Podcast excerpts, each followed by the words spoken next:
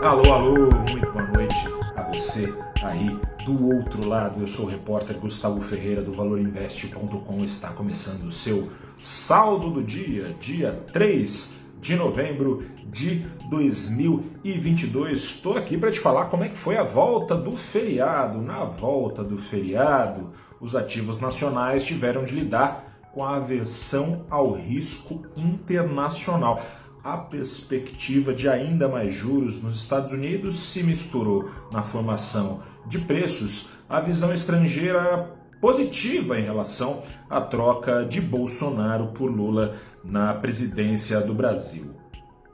Ainda assim, a maior parte das ações integrantes do Ibovespa, cinquenta e tantas das 92, essa maior parte ficou mais uma vez no azul. Principal índice da Bolsa do Brasil, no entanto, caiu, mas ó, não é uma queda das mais vistosas, só 0,03%, 0 a 0, né? O índice foi pressionado principalmente pela queda de 3% das ações da Vale, se somaram as incertezas vindas da China, os riscos crescentes de recessão global trazidos hoje pelos Estados Unidos, enquanto os mercados aqui no Brasil estavam de folga ontem, o Banco Central Americano não estava de folga. Os juros nos Estados Unidos, sem surpresas nesse ponto, subiram mais 0,75 ponto percentual, a faixa dos 4% ao ano, mas nem tudo saiu como esperado pela média dos investidores. A turma vinha misturando torcida com expectativa, né? uma cilada negociava tendo a certeza de um relaxamento do aperto monetário que não encontra muito a base aí na realidade dos dados de inflação.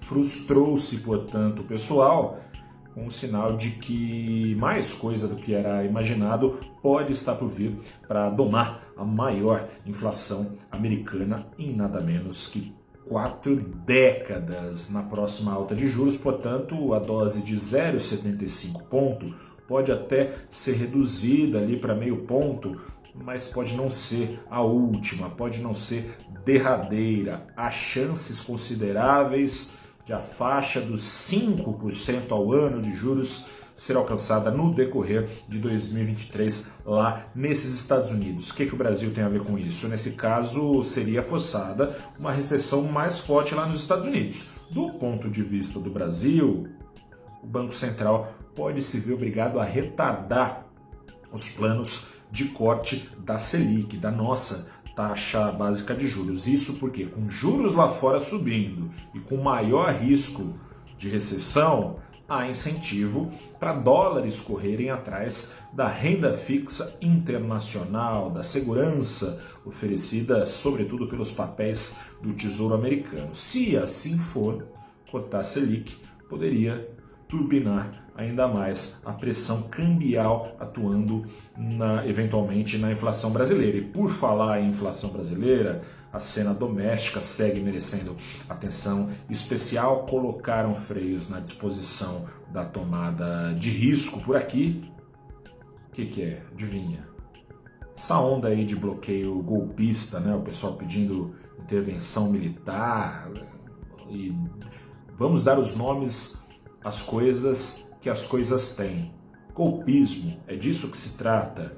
Esse golpismo, muito dificilmente, é, é zero a chance desse objetivo golpista ser alcançado. Lula, primeiro de, de, de janeiro, está lá recebendo a faixa. Mas o que pode se conseguir com esses bloqueios golpistas nas estradas é um desabastecimento de produtos essenciais que traria, se confirmado, uma alta generalizada de preços. Assim sendo, haveria oferecido por esses radicais um motivo a mais para ser jogada mais para frente a queda da Selic. Somam-se a esse cenário as incertezas fiscais oferecidas pelo processo de transição democrática, na ausência de tempo, tempo hábil né, para discutir um novo teto de gastos, ou seja, algo que entre no lugar desse teto de gastos mais do que furado, está em discussão uma PEC que fura mais uma vez o teto de gastos, a chamada PEC da transição, viabilizaria o Auxílio Brasil de 600 reais de 2023 em diante. Isso também era prometido pelo futuro ex-presidente que perdeu a disputa, mas na proposta de orçamento que ele enviou para o Congresso, os valores do auxílio estavam subestimados, assim como estava subestimado, por exemplo, o valor do programa Farmácia Popular. Busca-se com essa PEC da transição também espaço fiscal para cumprir promessas de campanha do presidente eleito Lula. Lula prometeu, dentre outras coisas, pagar mais 105 a mosca aqui, gente, que apareceu no vídeo, mais 150 reais por filho até seis anos dos beneficiários do Auxílio Brasil. Além disso, foi aí talvez o ponto que o fez passar à frente de Bolsonaro, enquanto tinha muita discussão sobre é, caso Bolsonaro vencesse pagar reajuste do salário mínimo acima da inflação. Lula prometeu desde sempre para é, ser possível seria preciso então arrumar também espaço fiscal com esta tal PEC da transição que deve dar muito pano para manga ainda e você vai acompanhar, claro, no valorinvest.com. Fico por aqui.